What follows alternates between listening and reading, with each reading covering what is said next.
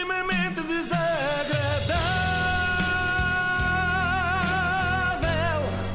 É mais forte do que é. Vamos então a isto, vamos voltar à vaca fria, literalmente, porque vamos falar de pálio.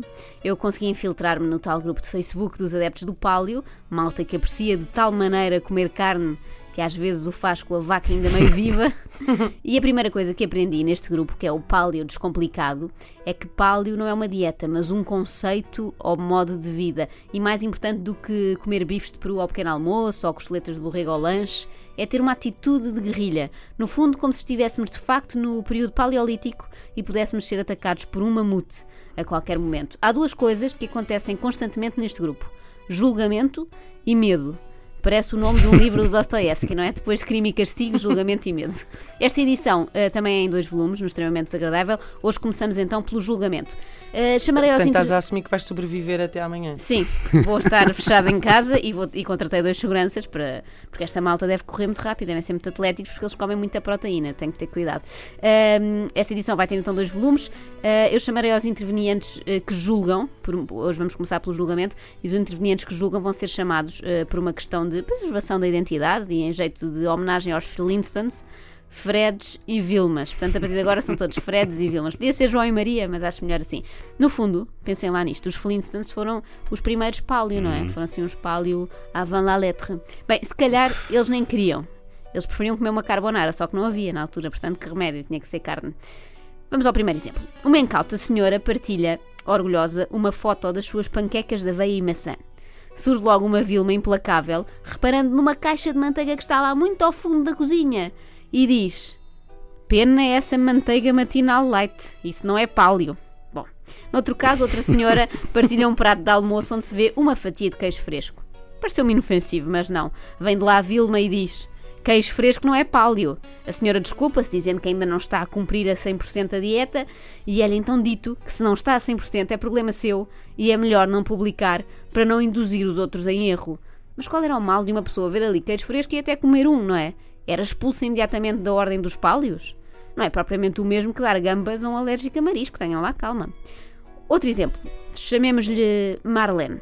Incauta, mais uma vez, pensou que Solero era permitido e até gabou a sua descoberta. Olha, finalmente um gelado que está apto para os amigos do Pálio. Nada mais errado. As respostas não se fizeram esperar. Tendo em conta que o segundo ingrediente é açúcar, não, Marlene, não é permitido. E eis que surge um Fred Flintstone a corroborar. Cada um sabe de si. Para mim, açúcar nos ingredientes é sempre um não. Um redondo não, em letras grandes. A pessoa fica arrasada com isto. E mais 50 comentários sobre o facto de açúcar ser um veneno. Eu aposto que até o Soler lhe caiu mal depois disso. Nem imagino o que eles diriam de um magno. Bem, o leite também é tópico comum por estas bandas e em cada esquina um amigo a falar dos malefícios dessa bebida, sacando do clássico argumento de que somos o único mamífero que bebe leite na idade adulta. Eu nunca percebi isto.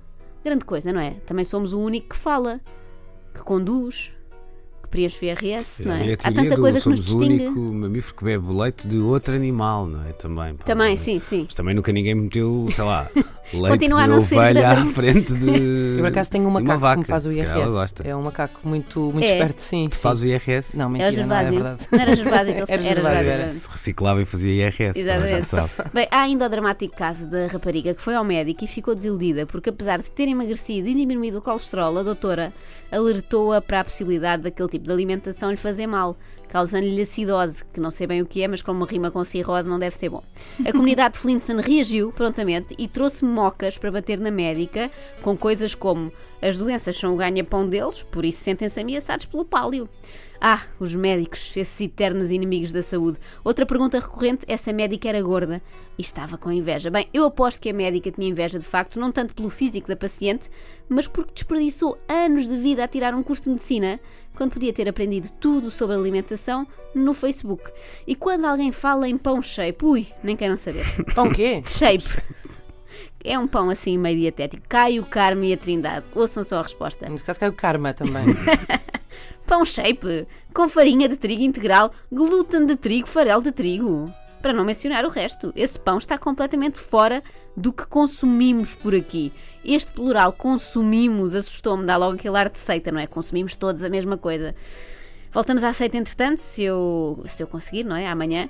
Uh, para já, a minha primeira, o meu primeiro passo para hoje vai ser sair já do grupo, porque eu prefiro sair pelo meu próprio pé do que ser expulsa. Quero sair com alguma. de, de orgulho. Quero sair com alguma dignidade. Vou andando, vou andando, até porque estou gorda como a médica e preciso de abater isto.